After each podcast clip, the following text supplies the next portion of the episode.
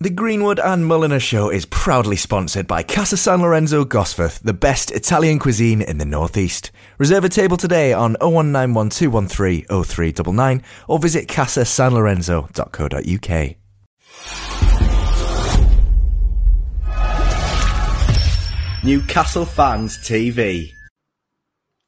Hello everyone, welcome back to the Greenwood and Mulliner Show here on Newcastle Fans TV. This is episode 105. And today, Sam, we're joined by a man who has been through 31 managers, whether that be permanent, temporary, or just for the one game, like a Nigel Pearson, for example. And I was there for that. Were you? What a yeah, it was, game! It was Stoke in the FA, in an FA Cup replay. Oh, I thought it was Man United six 0 Nigel Pearson. Yeah, I thought it was Man United six 0 Unless he had two games. Might, he might have had more than. Well, this was a cup, so I, I, if, if, your one game was just a league game, then um, your stats correct. But no, this was a cup replay against Stoke. We won four one with ten men. The day that Kevin Keegan was more or less announced, he was in the in the stands. Yeah, he, he, he uh, the kickoff was delayed by fifteen minutes, which was good because I got stuck in traffic on the M1 on the way up. So that that was a big help. So thank you, Kev. Well, Kevin Keegan was probably, let me think, about 10 years into Derek Wright's journey as Newcastle United's head of physio amongst a variety of roles. But head physio is probably the role that uh, he would appreciate because I'm sure he have a lot of stories with a, a, variety of different managers and with a variety of different roles. But Derek Wright has only just recently retired in the last couple of, well, I think just under a month ago, I believe, yeah. that he decided to hang up his medical equipment, if you like, Sam, and he's no longer the, the head physio of Hang up his stethoscope and deep heat. Exactly, but a man that every time Newcastle played a game and you saw him, it was just like a part of the furniture. You knew Derek Wright was going to be there. And when you hear from other people that have been in the game a long time, Derek is very well respected and oh. one of the best, if not the best, in his field. Yeah, huge respect. And when we're doing this before we've recorded the interview, so I'm I'm not nervous, but I'm very aware that like there's going to be a lot we cover, but there's going to be a hell of a lot we miss out because 38 years. I mean, that's both before we were born. Is it's incredible. Yeah, by a lot, but comfortably, comfortably. Wow. Um, so what what a man! What a, it's a proper Newcastle United legend. It, it doesn't matter. How, like I know legends are only seen as like managers or players, but no, Derek's a, Derek's a Newcastle United legend. Um, so it's really good of him to come on, and I just can't wait to to get into this because he's been there and seen it all throughout our tenure of of supporting Newcastle United. And you think I've supported Newcastle United for over twenty five years, and he's been there for all of it. Very, very odd not seeing him at the be- on the bench against Nottingham Forest. Um, yeah, very odd, but times are changing. Yeah, it is very odd. You know, not seeing him on that Nottingham Forest game.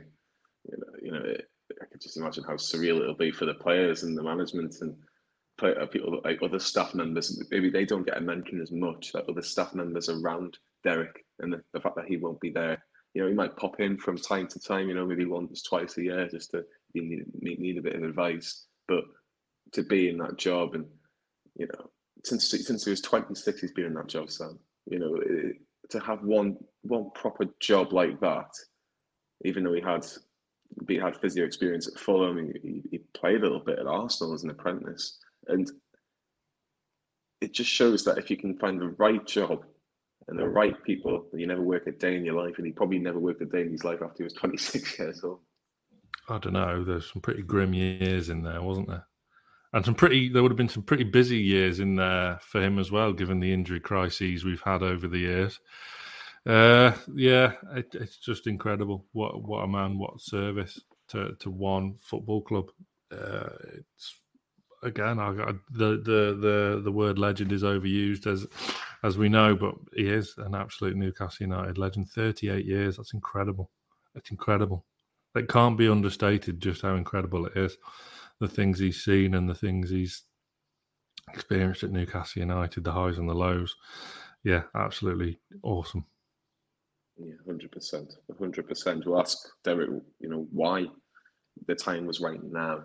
Obviously, with the club being taken over and everything on a high and a buzz, did he not fancy it for another couple more years to get to forty years and see uh, even more highlights, hopefully, in the next few years of Newcastle United doing so well. But some of the players, some of the players that you've probably seen over the years, Sam, you know, like your, your Beardsleys, your Gascoignes, your Shearers, your Asprillas, your, you know, Gary Speeds, you know, even your Mercedes.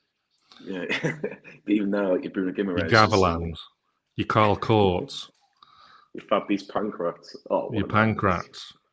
so there is so so many, and I hope that you all enjoy listening to this episode because, like I say, a man who spends 38 years in any job is very very rare, and to do it in Newcastle United, well, that's an absolute bonus for me and Sam as big, big Newcastle United fans, along with all your fantastic listeners who are massive Newcastle United fans as well. But I think it's about time we get this interview up and running. So this is episode 105 of the Greenwood and Mulliner Show, and it is with Derek Wright. The Greenwood and Mulliner Show on Newcastle Fans TV. Hello, everyone. Welcome back to the Greenwood and Mulliner Show here on Newcastle Fans TV. Myself and Sam are joined by a man who has been a part of Newcastle United for the last 38 years, in which he has seen 31 managers and thousands of players who have donned the famous black and white shirt. Derek Wright has been credited as one of the best in his field, if not the best, as head physio at Newcastle United. But he has just recently retired and he is here to tell us all about the reasons why he's decided that now is the right time, along with many, many memories, is Derek himself. So, Derek, welcome to the Greenwood and Mulliner show here on Newcastle Fans Good, good morning. Nice to nice to be here. Good. Well, good morning to you. Yeah, good morning to you as well, Derek. I think the first question, Derek, is why now? Why is this the time? Why, after 38 years, is it time to hang hang up your, all your medical equipment, if you like? hang up the machines. Um, I think it was it was probably in the last couple of years I've, I've physically haven't been able to do what I would like to have done. I think first of all, um, found that a little bit frustrating. I always was a physio who was outside and was out on the field and on the pitch and involved in rehab. And I, I, my, I was I've been struggling with my knees recently, and um, it was a case of looking at the situation. And then I thought, well, maybe in the next, I had intended to maybe go to to try and do 40 years here um, and then retire at 66. That was in my mind. But it, it's it's a bit strange, really, because once once the seed was in my mind, I I kept thinking about maybe I should start and think about retirement. Um, and then it was obviously the takeover and you know the the buzz and you know, and then I thought, well, I could go on forever here, really. but you can't go, you can't go on forever. And I had a discussion with the club um, last season about maybe changing roles, different, you know, doing different sort of aspects of the job, not traveling so much, different, you know, there was all sorts of things, um, permutations really. And I think one, but once I'd sort of been thinking about it, it was like I couldn't get it out of my mind, and I was thinking this so we, we had a discussion and we came to the conclusion that probably um, a break or a clean break. And I'd rather have a clean break, I think, than I didn't want to be because we were talking about maybe getting someone else in to have a transition from me to them, but I didn't want to be the old physio in the corner of the room, which was just like outstaying his welcome, really. Um, and we we came to a discussion and we just thought it was best to sort of do it now really. And that was it. I think once the decision had been made and um, i'd sort of got it in my mind that that's what was going to happen and the club were you know sort of on board with everything and sort of did a suggestion that we we still had some connection even you know I would retire, and and that was it really. It, it, just sort of went on from then, and it it, it happened, and um, I think partly as well because you you think right the the, fu- the future really is going to change now, and the you know we'll hopefully get a new training ground, new facility, this that and the other, and I think it's it's probably just right at the right time for it needs a younger person coming in with um, maybe a fresh outlook and, and to do it that way. You know, I'll be I'll be around the on the fringes and in the background and, and you know somewhere, but it'll probably you know just being there sort of if if needed or, or doing a little bit, you know, maybe at the academy or or even women's team or something like that. It's just a it's just a loose sort of idea at the minute, but we're you know that was that's in a nutshell sort of what what's happened. And once the once I'd had it in my mind, it was difficult to, for me to get it out in my mind. And um, you know, so it, it's been a it's been a hard decision. Obviously, you know, you could you, you can't go on forever. And the circle of life is, you know, I was 26 when I came here, and I want I want another 26 or 36 year old to come in in my place, you know, and be part of the you know, an incredible future, which I think is going to be there really. And I'll I'll be watching from the stands with my with my uh, family, you know. So that's uh, I'll just go off and start crying now. By the way, what, I, what I've just said. That thing is, th- thing is, Derek, like in football in particular, the word legend is is really overused. But I don't think you realize. Well, you might do. I don't know, but from a fan's perspective, I don't think you realise just how much of a Newcastle legend you are, because I'm 32 years old, and I don't I don't want to make you feel old, so I apologise, but you've been there longer than I've been alive. So, and the same with Jonny as well, despite his his hairline. But, um, but um, it's going to be very odd for for fans not seeing you like on the bench for Nottingham Forest on that first game of the season. Um, I know you've had bits of spells in the past where you've not been the man running on the pitch. Because I remember back in the day, Paul Ferris, friend of the show, used to do used to be the one running on the pitch or whatever. But yeah. it, it's going to be very odd. Have you are you going to the game as as you say there with your family, or are you going to stay away a bit, get some holidays in, get on the golf course? What have you have you even thought that far ahead? Yeah, I mean, uh, my boys. Um, I've got three boys. One works abroad, but the two are the two younger ones uh, are in the family enclosure. So they're just desperate for me to be there, trying to. They want to see me singing the songs and things, you know, just to be a, a fan really. And I, I think they think that's quite amusing. The thought of me actually doing that. Um, the little one thinks I won't make it up the stairs to the family enclosure, so he, uh, I've got uh, rickets in my in my knees. Um, yes, it, it, will be it will be strange, and I think it it's the strange thing is because uh, I was thinking about this the other day. I think knowing I know exactly the routine, obviously on a match day, and I know what they'll be doing in the morning, what they'll be doing just before the game, just before they come out at half time. I know the setup, I know where people stand, where people sit. And I think that's the that's where I'll find strange because I'll know that's still going on and I'm not strapping up Fabian Schär's ankles or you know or rubbing Jonjo's calf or whatever. And I think that's the strange thing where I'll be looking, it'll be quite surreal, really. It'll be like looking down from above and and thinking, um, you know, I know exactly what's going on. But I, am I'm looking forward to it. I mean, I'm looking forward to. In 38 years, I've never done it, you know, and I mean, you know, I used to be in the Leazes end when it was all the old Leazes end, but crikey, I mean, you know, the the changes are just frightening, really. And so it, it, will be strange, and it will be not involved in a match day because you were building up every week to a match day. That was the thing that you were you were going for.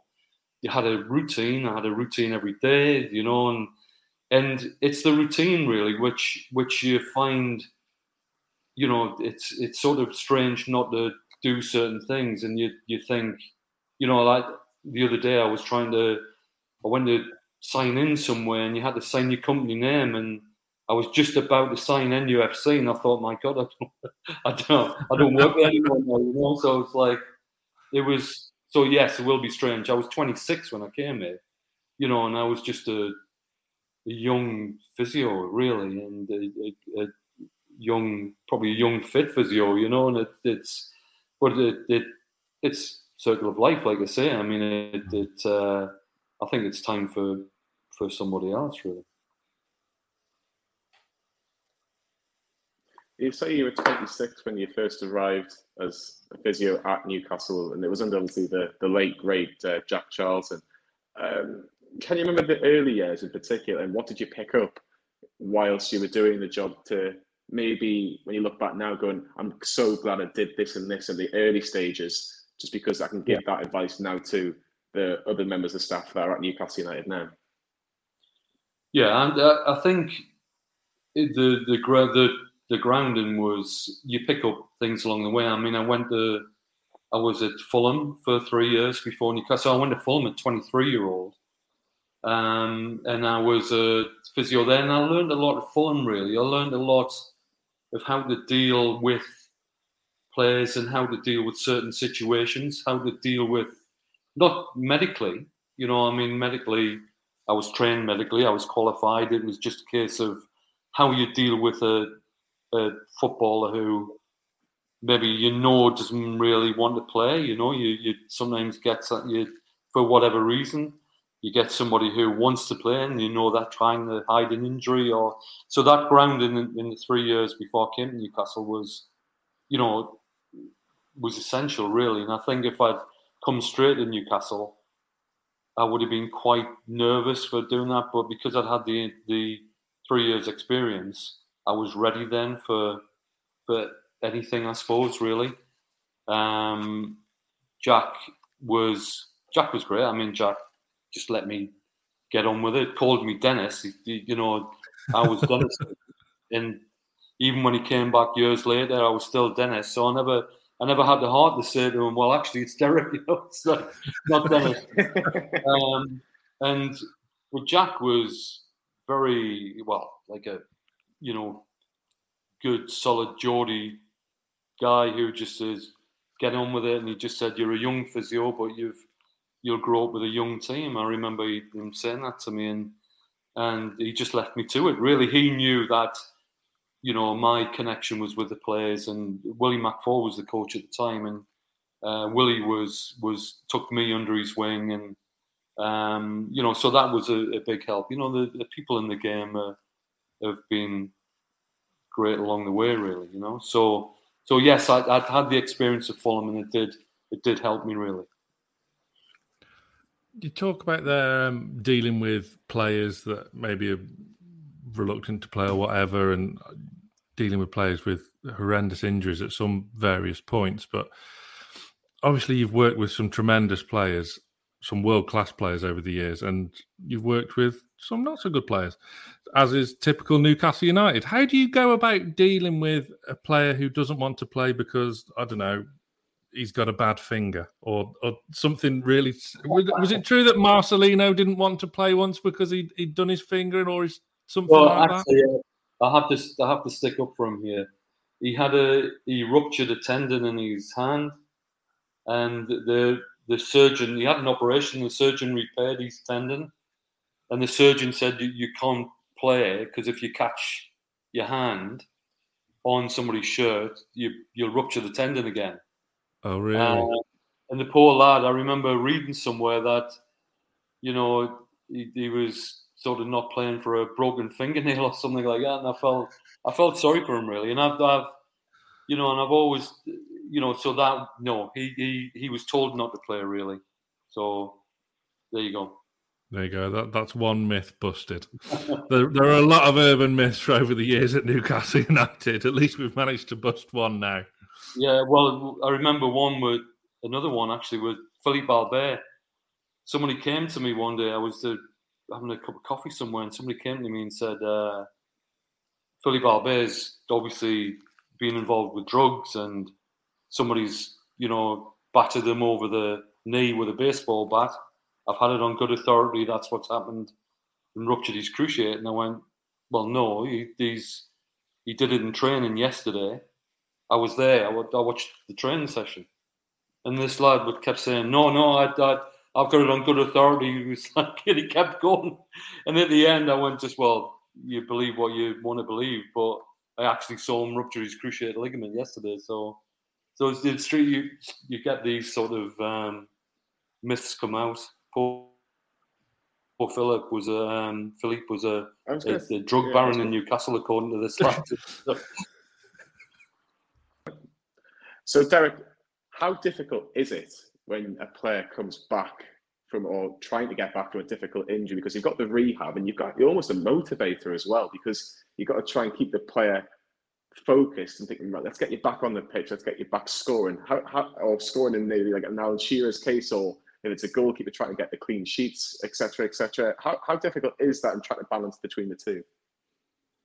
Yeah, I mean it, it's you you're trying to end the end point is obviously that they they play again and they you know they do what they're supposed to do. Alan's case, you know, Alan came back from a, a nasty injury, and the first game is probably in a way the easiest game because they tend to be really up for it, and the adrenaline and everything of the occasion gets them through. Um, what you've got to try and do then is to make sure that they get through that second and third game and the you know the one at home where the fifty thousand Geordies are uh, cheering on. Hmm. Great, you know they'll you know the, you get through that game. The mid midweek game at Barnsley where you know it's pouring down the rain. That's when that's the one you've got to get through. You know where the, the you've just got to try and sort of keep them going really, and that the don't because what you'll find is that initially they'll come back and then they'll do really well, but then they'll dip. But that's because that's a, a natural, um, that's what happens really. So you've just got to keep them motivated, keep them going, and the program and everything that you put together. You, but you should have done enough work and should have done enough build up and enough strength work and enough um, fitness work along with the fitness coaches and S&C guys. You know, you it, it's a it's a big team effort. It's not just the physiotherapist, but you're heading towards that final um, bit, if you like. And obviously, Alan's case, there was me and Paul Ferris. Paul Ferris had a, a massive part to play as well. Yeah. And you know, there was a, a joint effort and the joint sort of relief, if you like, when when Alan got back. But um, no, it's great. But you, you, the first game is probably the the easier one, really. I, I would say. Is it especially difficult when you're dealing with like an injury-prone player? I'm uh, thinking of people like uh, Kieran Dyer, perhaps, who had more of his fair share uh, of injuries, quite bad ones as well. But when he was on it, he was absolutely unbelievable. But is it is it hard to to kind of pick a player up when they're in the treatment room more than maybe they should be? Yeah, um, you do get injury. You do get injury prone players. I mean, you you. I think from a physiotherapist point of view or a medical point of view, you delve in or you're trying to do lots of research. You're trying to find out why they're injured or why they keep getting injured for one thing. Um, it might be something completely non-physical. It might be something medical, you know, a medical issue that they have, which uh, it, you know they're prone to. So it's it's difficult for them as well because they don't want to be labelled as a injury-prone player, mm. and you try and try and make that player robust enough to physically maybe not get injured.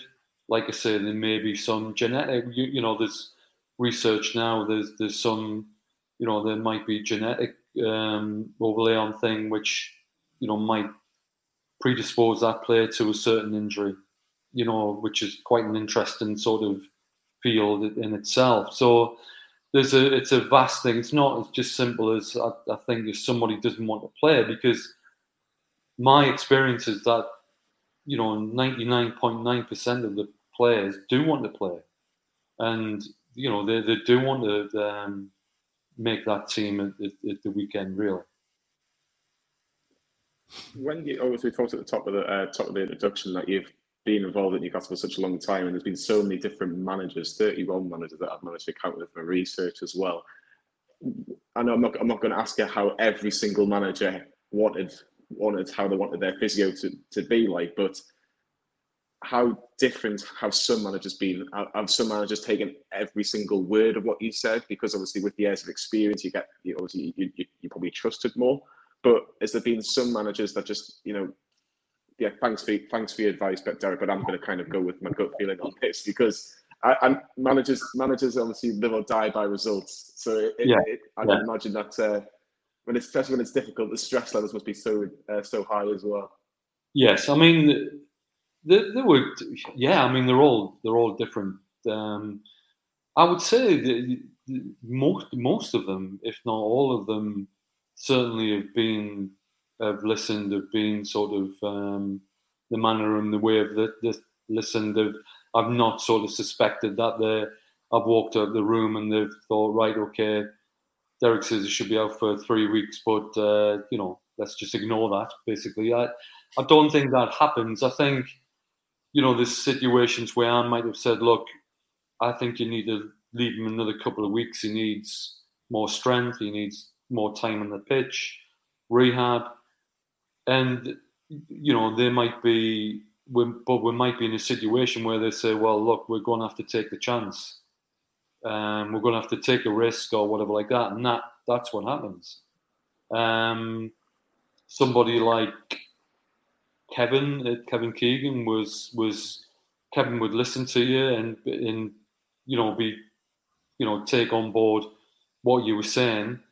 Um, and then you know, one particular instance where Rob Lee was struggling with a, um, a right ankle injury um, and a right calf injury, and I said, look, he's he's he's going to struggle crossing the ball from the right hand side. And Kevin just said, right, I'll play him on the left and play them play them on the left. I, I, looked at Kevin and I thought, okay, fair enough, and we got away with it. But Kevin was Kevin was brilliant with me as well. I mean, he would, if I said, look, he can't play, he wouldn't play him. You know, I, I think it's more uh, what I found over the years was it was more, you know, you laid the, you, you put the facts before them, said, look, th- these are the facts. These are the, he will struggle to play, or if he plays, he might not last the game, or he might only last half an hour, or you might get an hour out of him, or he shouldn't play. If he plays, it's dangerous for him, and he'll be out for three, four weeks. And so the you know you put these facts to them, and normally, you know, 90, again, ninety nine point nine percent of the time, they would listen, you know, and and and sort of take on board what you were saying and sort of follow your advice, really how, what do you think was the biggest shift from when one manager left to another one coming in that was just totally chalk and cheese? Um, because, like, I can imagine from going from Bobby to a, a Graeme Souness, perhaps that that might be quite a, a, big change, or going from a Steve McClaren to a Rafa Benitez might be quite a big change. What what was the biggest difference between the two managers? Um, I think Rafa actually came. Rafa had a um, philosophy about training and injuries, actually, which I'd never really seen before. Never really sort of. Um, Rafa's philosophy was we we needed to get them out of the treatment room as quickly as possible, onto the pitch as quickly as possible, even if they had uh, an injury which you know they could maybe do part of the training. So maybe you could, you know, you had a an injury, say a slight hamstring, where you know you might get 15, 20 minutes out of their training session or the or the warm up, and then Rafa was quite happy for them to go in then. Now I would say the majority of the other managers didn't didn't want their player or a player with them doing the full time training unless they were hundred percent fit, unless they could cope with the whole session or certainly cope with um, you know a full training session and possibly you know part of a game.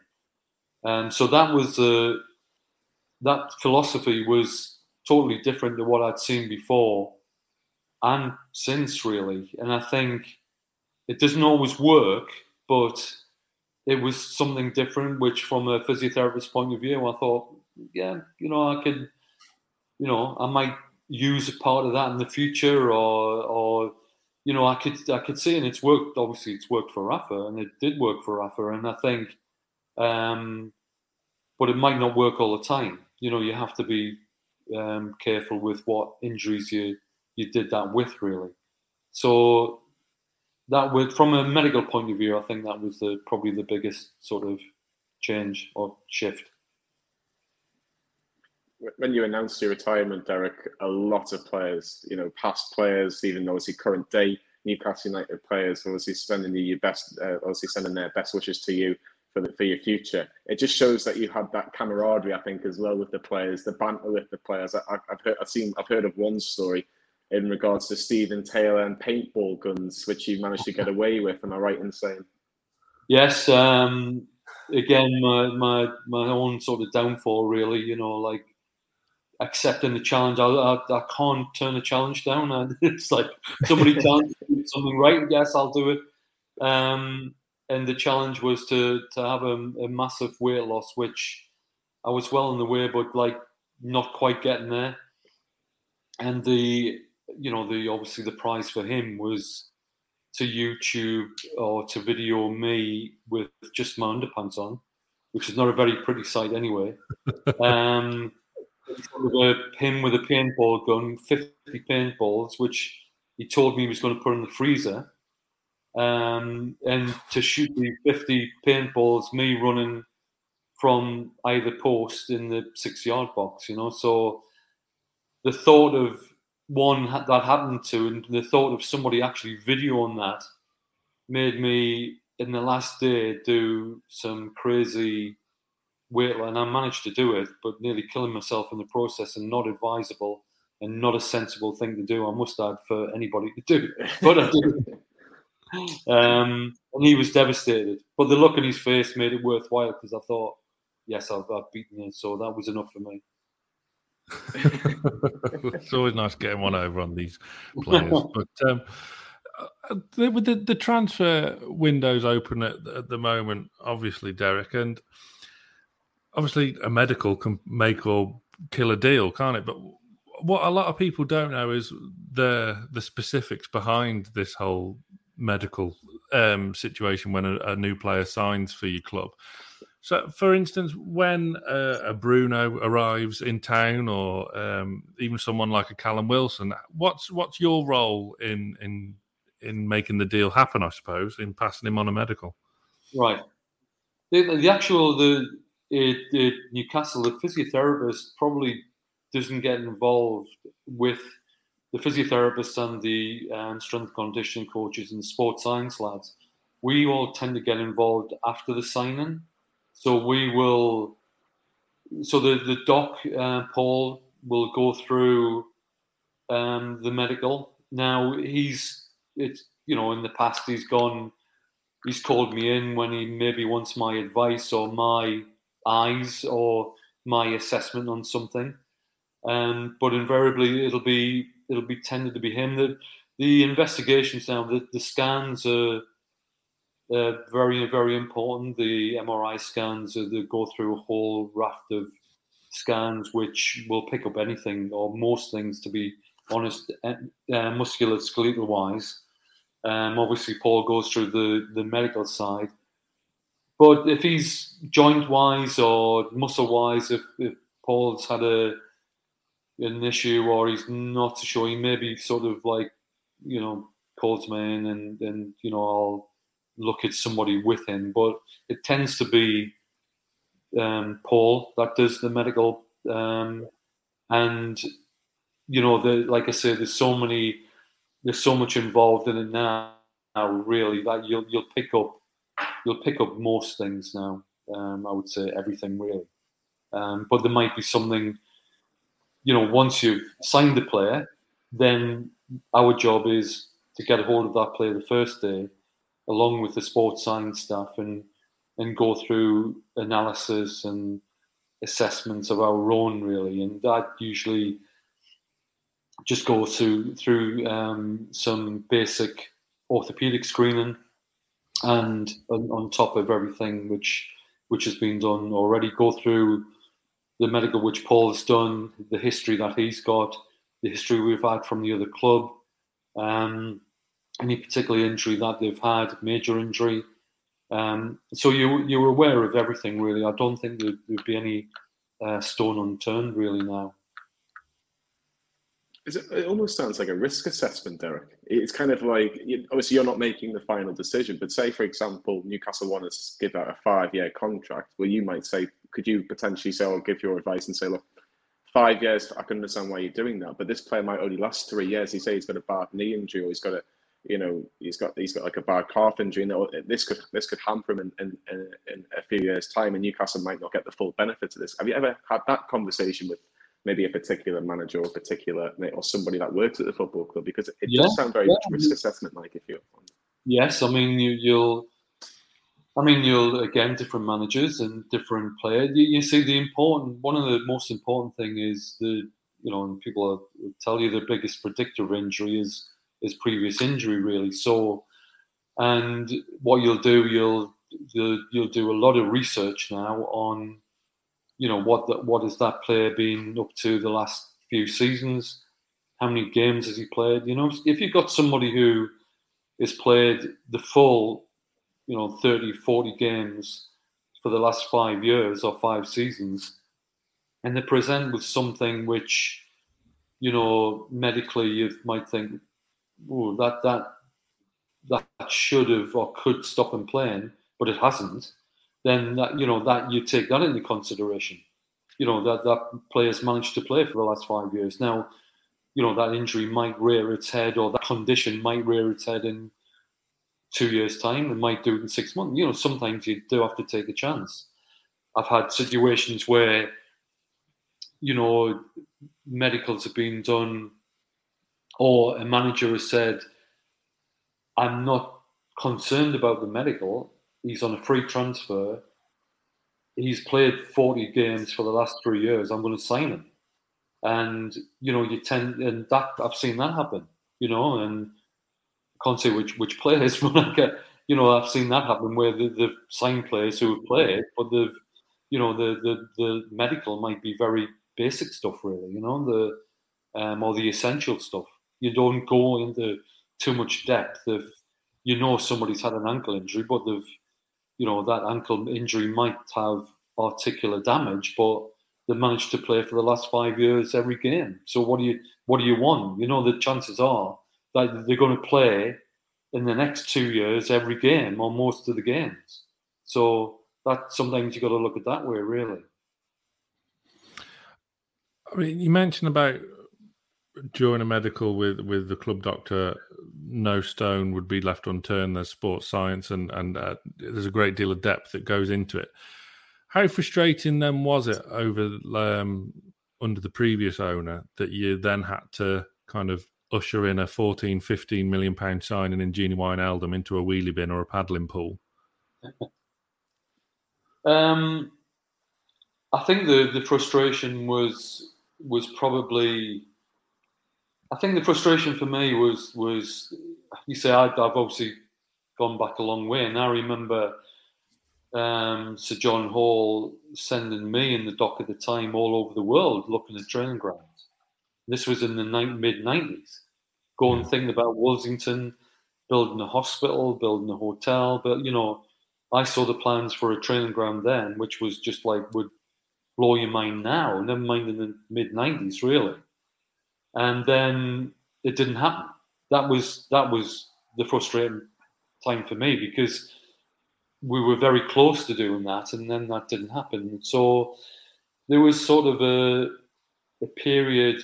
I mean, you know, after that where it was the facilities stood still.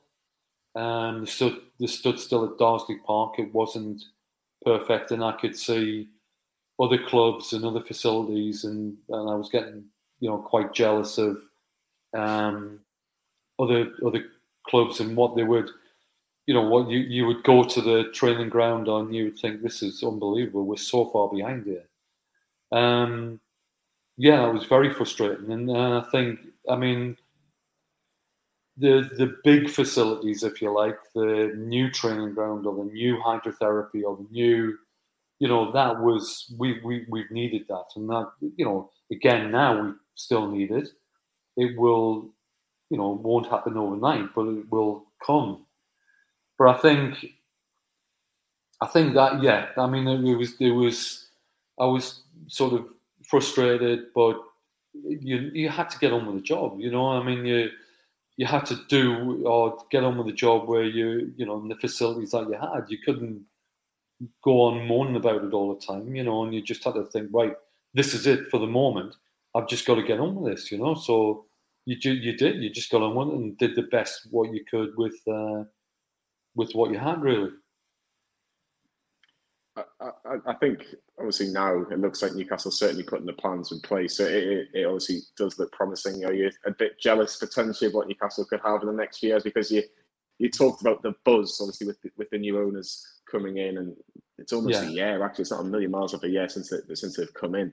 Can you remember that first couple of days of you know meeting the new owners, meeting Amanda and Mehrdad in particular, maybe I think Jamie Reuben as well in particular, and can, can, can you? Yeah, I suppose I mean, you've had conversations with them about the training ground and how, what their plans are. Yes, I mean the, you know the when it for when it happened. I mean the the buzz was unbelievable. I was actually in the car with my two younger boys, and it came over the radio that it happened, and they wanted to go straight down the ground. You know, like, you know, can we go down the ground, Dad? And, um, and it was like it was just a, buzz really, and and I must admit, the next I was I was thinking that's it. We could have this, we could have that. Well, you know, we could have this, and you know, you but you you're like a kiddie in a sweet shop really, and you, but then you've got to you soon realise, hang on, you know the you have to do this in stages. You know, you there's an immediate stage. What can we have right now? you know, to, to improve us? What can we have maybe in the next few years at the training ground? And what can the new training ground look like in, you know, whenever that is in the next five years? I, I don't know.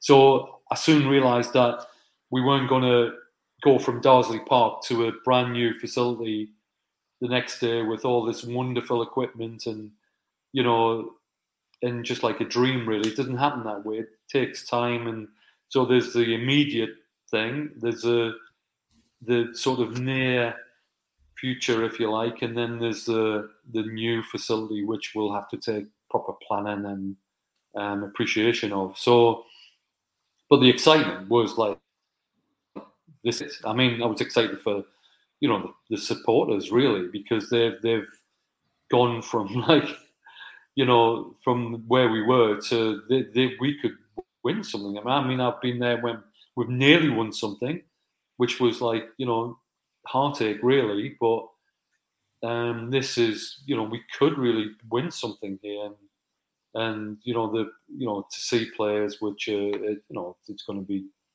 hopefully great entertainment, you know, and it, it's.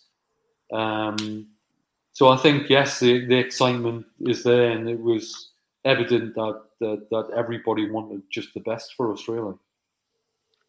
Uh, kind of two pronged question. Um, do you think falling behind uh, with the facilities on the facility side of things, uh, specifically at the training ground, was maybe a contributing factor over the years? Because we've had our fair share of injury crisis at uh, Newcastle down the years, and and secondly, when the whole buzz and the whole rumours of the takeover going around, was there much talk amongst the players and staff in inside the training ground? Was was cans ever mentioned? The um, I think facilities do have a yeah they do have a bearing obviously. Um, I think there's a lot of there's the multifactorial really of of reasons why you know people get injured. Now I think as well, like I've mentioned before, you have to with your recruitment process, you have to sort of you know previous injury is a is a big indicator of injury. Um, maybe you know the we we did sign players who had previous injuries who were just going to be continue to get injured. Really, you know that that that wasn't going to change. Um, facilities do have a, a, bearing. I think to be fair though, I think um, within sort of the immediate sort of treatment room and everything like that, if if I needed or we needed something, um, the club were the club have always, even from the very first day I was here, they'll try and get it for you. You know, they would try and do that for you. You had to put a case forward sometimes of why you needed that particular piece of equipment, but as long as you did that, they would they would try and get it. Now, like I say, there's there's been factors for injury. Sometimes it would be um, we had an issue with the I think the training surface when we first moved to Darsley. There was yeah. something not right with um, with the pitches, and you know, with the obviously the, the, the club did appreciate that was the case eventually. Um, there's you know you might have certain players, certain coach, you know, certain coaches might have certain training regimes which might be a bit more risky, and you know, so there's all different factors really. I think we had a period, you know, it, it's strange really football as well. I mean, I I remember was times with Kevin where we didn't have any injuries, and I'm thinking, you know, and he used to come to me in Ferris and say, "I'm going to lay you two off because you've got nothing to do." so, what are you, you know, that's the best situation to be in when a manager's saying that to you, I suppose, because when you're busy, you know, that's, you know, you, you are busy, but, you know, they don't want their players injured, really. Um, and, you know, there's been times when we've had injury after injury after injury, and ten, injuries tend to take a, you know, you might have a spell of groin injuries, you might have a spell of hamstring injury, and it happens at other clubs as well. And at the minute now, and I think with players getting fitter, stronger, the playing surfaces are getting better, but like now there, there seems to be a lot of tendon injuries coming into the football, you know, which I didn't see. I didn't see tendon injuries or many tendon injuries for years and years, and that's so it goes in cycles really. But yes, the better recruitment, the better facilities, the better training methods, the better staffing, the better equipment, you're going to cut down, you know, that risk. You'll never cut out injuries altogether, but you, will certainly cut the cut them down, and um, there will be. You know, I've always thought that in the future, you know, you you well, and it's starting to happen now. You have people dedicated to, you know, just doing a lot of analysis and not a lot of assessment, a lot of risk assessment actually of of cutting down cutting down injury. Um, so, you know, that might be a different, you know, that's maybe a, a physiotherapist who's specializing in that particular field. So it's, it's, yeah, it's totally changed really from that. I don't know if I've answered your question there, but that's, you know, that's yeah, yeah, you, you, you answered the first part absolutely brilliantly. The second part was, did did did was there any mention of hashtag cans around the time of the takeover? The rumours was did did the players and the staff in and around the training ground feel um, the, the was aware. Oh yes, I mean, you know the the yeah, you could feel it. Like I say, I mean, you know, I was in I was in and around town when it when that happened, and it was you could tell something was was doing, you know, a lot of my friends are supporters, and and you know, it was like, yeah, I mean, it was totally different. I mean, you know, looking at Sam Fender on BBC Breakfast. oh, that was brilliant. Was was quite funny actually, and I thought that you know there'll be about 30,000, 40 or fifty thousand other people in the in the same boat as him. Uh, but he did well to do the interview actually. but uh, yeah, the, the the feeling was was was there. It was it was great. It, it was. I was pleased for the fans really because I think you know I could just tell from my boys they were so excited.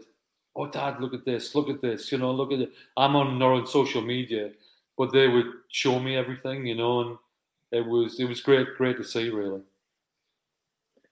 I'm going to probably put you on the spot here, Derek, because I know you've been at the club for such a long time. But has there been a particular moment, a particular game, a particular player, like a standout memory over the last 38 years, and it just it just gives you a smile, puts a smile on your face automatically. Oh, I, I, think, yeah, there's there's a lot of them actually. I mean, stand out, you know, battering Man United that time was was brilliant.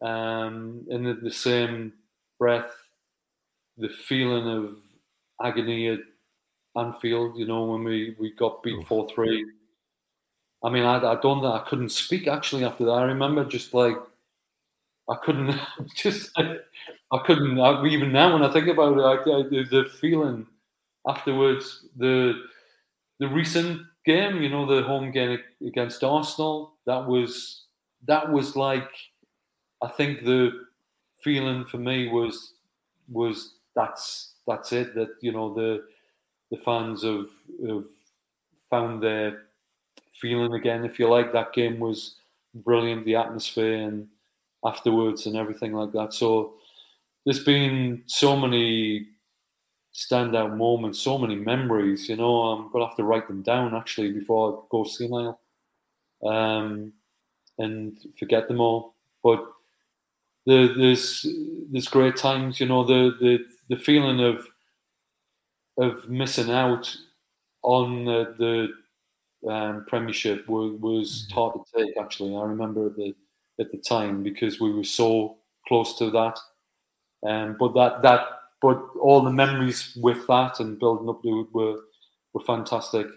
Um, the promotions were great. The the, the semi-finals were great. I didn't enjoy the finals at all because the semi-finals, the feeling in the semi-finals were like was were you know obviously fantastic, and then Wembley itself was like such a disappointment. You know, yeah. For, you know, you tend to forget the Wembley. I remember the semi-finals, but and the feeling, you know, that that stand bouncing up and down, you know, and um, things like that. We're, we're, just so there's there's so many memories. Really, it, it's uh, you know, I keep little things keep cropping into my mind, and you know, just moments with with with players as well, and with with manager, with staff. You know, I've worked with a lot of good staff. There's a lot of good people at Newcastle. A lot of Newcastle people. A lot of um, people who the club mean, you know, the, the world to them really. And you know, I think it's it's funny because I always it I I don't like people criticizing the club from you know I could I could criticize the club but I don't like people criticizing the club where they would say out of the area or out of the because the you know I always felt as if they didn't know the club they didn't know the city you know the the fan you know the, the everything about it and, and, people at our club were were desperate for it to do well you know and and hopefully that's that's to come now Oh, 100%. How does the current manager, the current squad, the harmony in the current squad compare to what you've seen in the past? Because it seems like the the harmony within the squad at the moment is is the best it's been for some time. Is that how it actually is? Because that's what the perception that we get.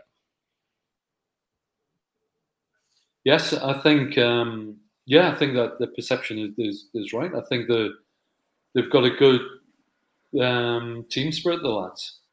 Definitely, and mm. I've, I've said before the when I've seen us do well, it it they have to have a good team spirit. They have to have a togetherness, and and this group have.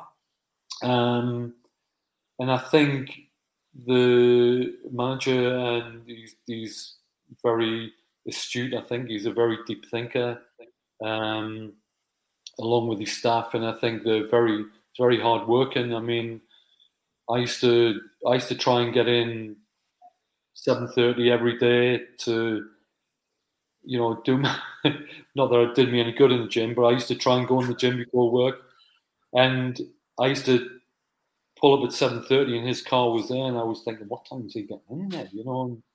Um, I used to leave late, and he was still there. And, um, so I think you know he, he's obviously a grafter as well, really. And um, you know, but I think he's he's young and he's obviously got a, a lot of good ideas, very clever, and I think yeah, the feeling is is very good. There's a good good set of good set of lads, really. Yeah, and just just finally, Derek, you've obviously had the chance to go back for your, for your last day, of course. Can you tell us what that day was like? Did you did you manage to hold it in? Was was there much emotion? And how will you, like I say, will you come back on the odd occasion if, if if they want some advice or they want some help, or are you kind of just you know leaving it now? You're letting the the new generation, if you like, take control of it. Yes, I, I think I think the best thing is to have a, a clean break. I mean, the manager said, "Look, I'm going to keep inviting you in for lunch or whatever," which you know which is great. But you know, I don't want to be, you know, I don't want to be somebody who's hanging around. You, do you know what I mean? I, I think yeah. I've, I've, I've had the clean break. I said goodbye, and now you know it's my club, and I want to help, and you know, and I will help, and um, it different things as well. You know, the club have obviously uh, big in the academy with Steve Harper and um, you've got the women's team come through now. There's other um, aspects of the club really, and I think the, that last the, the day I said goodbye was was I, I'm pleased the manager invited me in to do it because it was like uh, I did hold it together. I'm not sure how, but it was for for me to say thank you um, to all of the staff. You know, all of the um, you know, people that are involved, you know, throughout the training, good, you know, really good people, uh, as well as the players and uh, you know, coaching and and my colleagues as well, really. And I, you know, just to say thank you, and I, I would miss them, and you know, that for me was, you know, that was it, really. I mean, I mean, after 38 years service at Newcastle United, Derek, I don't think you'll ever have to buy a drink in Newcastle ever again.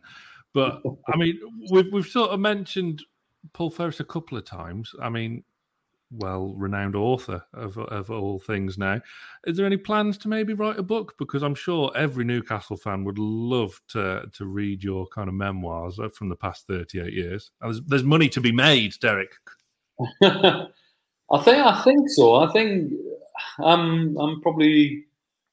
Um, I said to Paul, "You've you've nicked all the stories now," and I, I said, uh, "But yeah, I mean, Paul, Paul well, just to know him, Paul, he's it's unbelievable what he did. Really, I mean, I remember Paul coming to me and saying, "I'm going to do a law degree," and I started to laugh, and I thought, "What?" And he said, i am going to do a law degree. And he did a law degree and then became a barrister. And it was like, I mean, he's a very, very bright lad, Paul, and one of my, my closest friends. And what he's done, you know, with his books and that as, as well, they're brilliant. And he's gone through um, so many things. But yes, I mean, I would, I would, I'm going to start and jot a few things down, I think, and um, I, yeah, I might, I might. I've never really thought about it before, but so many people have said you must do it. I've thought, well, maybe I'll start off by just jotting everything down and then see what that turns into, and, and probably um, and take it from there. Really. Well, Derek, it has been an absolute pleasure. And on behalf of, obviously, I can't speak for every Newcastle United fan, but I'm sure 99.9% or even 100% of Newcastle United fans would just like to thank you so much for your service at Newcastle United because, like Sam's mentioned, there's been a lot of highs, a lot of lows, but we always felt like when you were there, you were the, the safety blanket, the comfort blanket, if you like, because we, we knew that everything was going to be all right in the end because you were there. So, on behalf of all Newcastle United fans who watch this and you know who go to the games and around the world, we'd just like to say thank you so much for your service because it is really, really appreciated. I know thousands amongst thousands of Newcastle fans would like to say the same thing. No, thank you, and I do appreciate the, the, those words, and I do just to say thank you to to all of the fans as well, really, because what the things they have said, and you know, the, my boys have shown me, uh, you know, made me quite emotional. And yes, I mean, you know, just a big thank you to all of them. And you know, I've got so many memories, and I've been in a very, very fortunate position. So thank you. Uh, you'll have to you'll have to come back on the show when you've got a book to plug. yeah. sorry, sorry about the com- my technical skills with a computer, by the way. Oh, oh don't worry about that. Don't worry about that. It's, it's absolutely fine. We've got a very good editor. Don't worry about that. So, Sam, where, where, where, can everybody listen to this podcast, Sam? Links in the description, as always. It's uh, out on every uh, out every Tuesday for the audio pod. Links in the description. Please leave a five star review on Apple and Spotify. So, from myself, Jonathan Greenwood, my co host, Sam Mulliner, and Newcastle United's very own Derek Wright. We'll see you all very soon.